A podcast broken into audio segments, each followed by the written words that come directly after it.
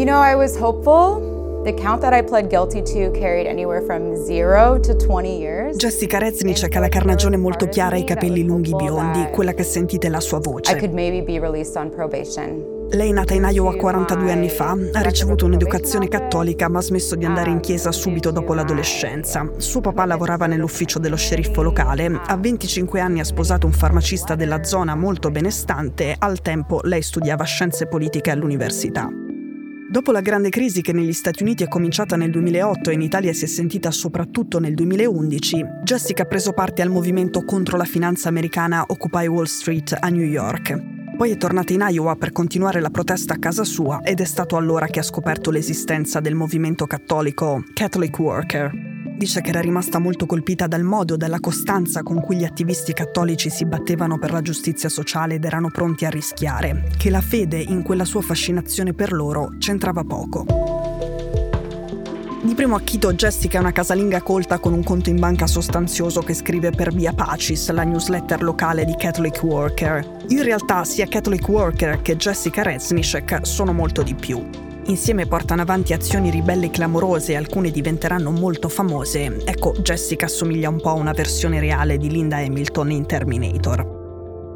Nel 2015 viene affidata a lei la gestione di una sovvenzione di 1000 dollari alla Catholic Worker e lei la usa per fare una ricerca sugli appaltatori dell'industria della difesa nella zona. Scopre che in una fabbrica non troppo lontana si producono i droni Global Hawk, dei droni americani che servono per spiare, non per bombardare. Nel giorno della festa di tutti i santi, Jessica si presenta davanti alla guardia di turno della fabbrica, tira fuori una mazza e sfonda una finestra e una porta. Un attimo dopo si inginocchia sul marciapiede con le mani in alto in attesa che qualcuno l'arresti, cosa che ovviamente succede e lei poi sconta 72 giorni in carcere. Queste sono azioni simboliche in cui si usa anche la violenza ma contro le cose, mai contro le persone. E sono azioni minori perché quella più importante deve rimanere segreta, ci vuole parecchio tempo per pianificarla ed è molto più ambiziosa.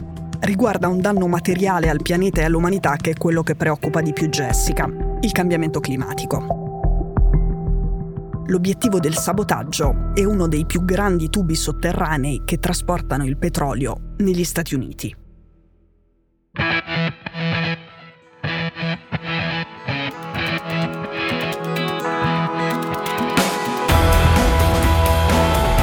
Sono Cecilia Sala e questo è Stories.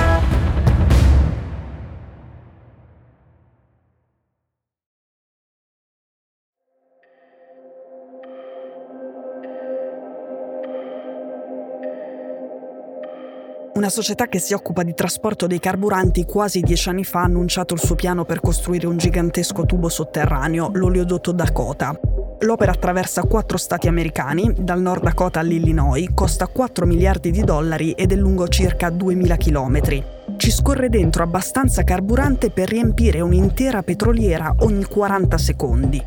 L'infrastruttura allora veniva presentata come un grande successo perché avrebbe contribuito a mettere fine alla dipendenza americana dal petrolio straniero, ma per gli ambientalisti l'oleodotto non era una soluzione a nulla, non faceva altro che alimentare ancora la dipendenza degli Stati Uniti, il paese che consuma di più al mondo, dai combustibili fossili, e quindi portava il pianeta ancora più vicino al punto di collasso.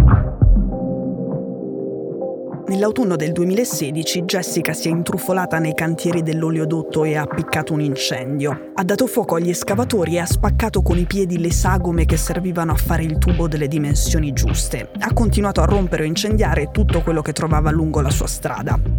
Jessica aveva con sé una tenda e la sua fuga, cioè la latitanza nei boschi di una signora quarantenne dell'Iowa, è durata mesi. But obviously, I had to process the reality of a, you know, a potential 20-year sentence also. Dal giorno in cui ha appiccato l'incendio al giorno della sua condanna da parte di un tribunale americano sono successe molte cose e tutti hanno rafforzato in lei la convinzione che quell'azione estrema fosse stata giusta.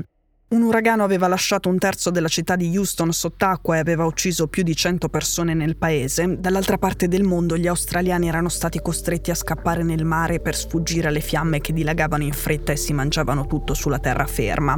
La temperatura a Portland, Oregon, aveva raggiunto un massimo storico e una cifra assurda per quella zona, cioè 47 gradi. La California aveva vissuto le sue due peggiori stagioni di incendi massivi della storia.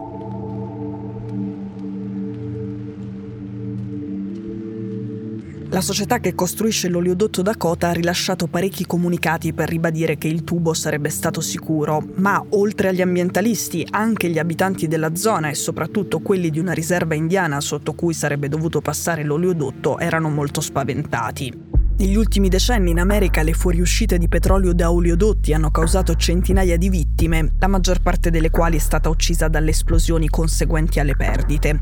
I disastri del passato non significano affatto che le costruzioni più moderne non siano sicure e ovviamente la componente emotiva della protesta degli abitanti era quella prevalente. In ogni caso, dopo l'azione illegale di Jessica, la società che costruisce l'oleodotto Dakota è stata costretta a fermarsi non dagli attivisti come lei, ma da una corte degli Stati Uniti. La magistratura aveva dei dubbi e ha chiesto una valutazione ambientale indipendente prima di permettere agli escavatori che avevano sostituito quelli distrutti da Jessica di riprendere i lavori per realizzare il grande tubo.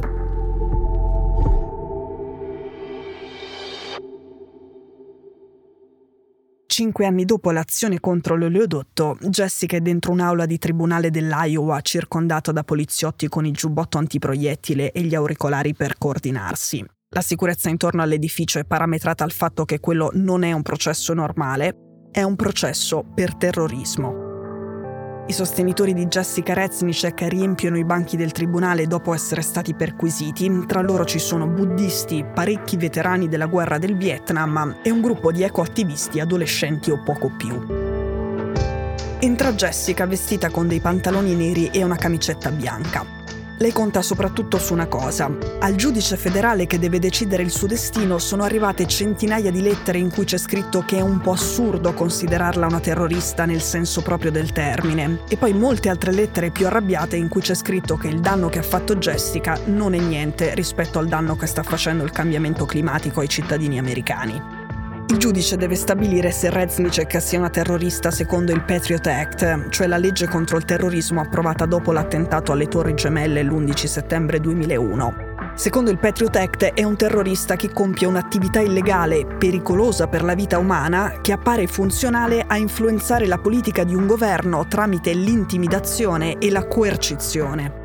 Ecco, questo è stato il grande tema politico tra le pieghe del processo. Se questa definizione di terrorismo oggi debba includere un tipo di azione illegale motivato dalla crisi climatica, cioè se gli attivisti climatici che violano la legge vadano considerati alla stregua degli appartenenti alle organizzazioni estremiste del passato, che di solito però usavano le armi e colpivano anche le persone.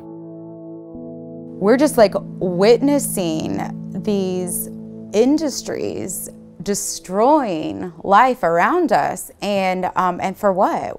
Jessica dice che lei non è una terrorista, che ha appiccato un incendio in una proprietà privata, non in un palazzo del governo, e sapendo che in quel posto di notte non c'era nessuno, che infatti nessuno si è fatto male. Ma lei non è riuscita a convincere il giudice. Ha perso, è in carcere ed è stata condannata a otto anni. Nell'assalto al Campidoglio da parte dei ribelli trampiani il 6 gennaio 2021 c'erano molte armi e cinque persone di cui un poliziotto quel giorno sono morte. In quel caso, per nessuno degli autori dell'assalto è stata sollevata l'accusa di terrorismo interno.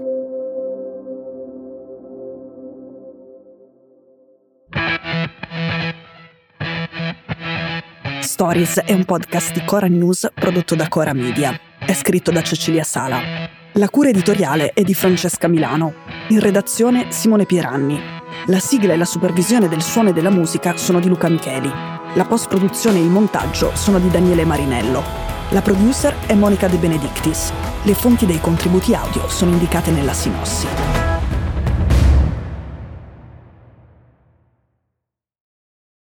Questo episodio è stato prodotto e sviluppato insieme a Spotify Studios.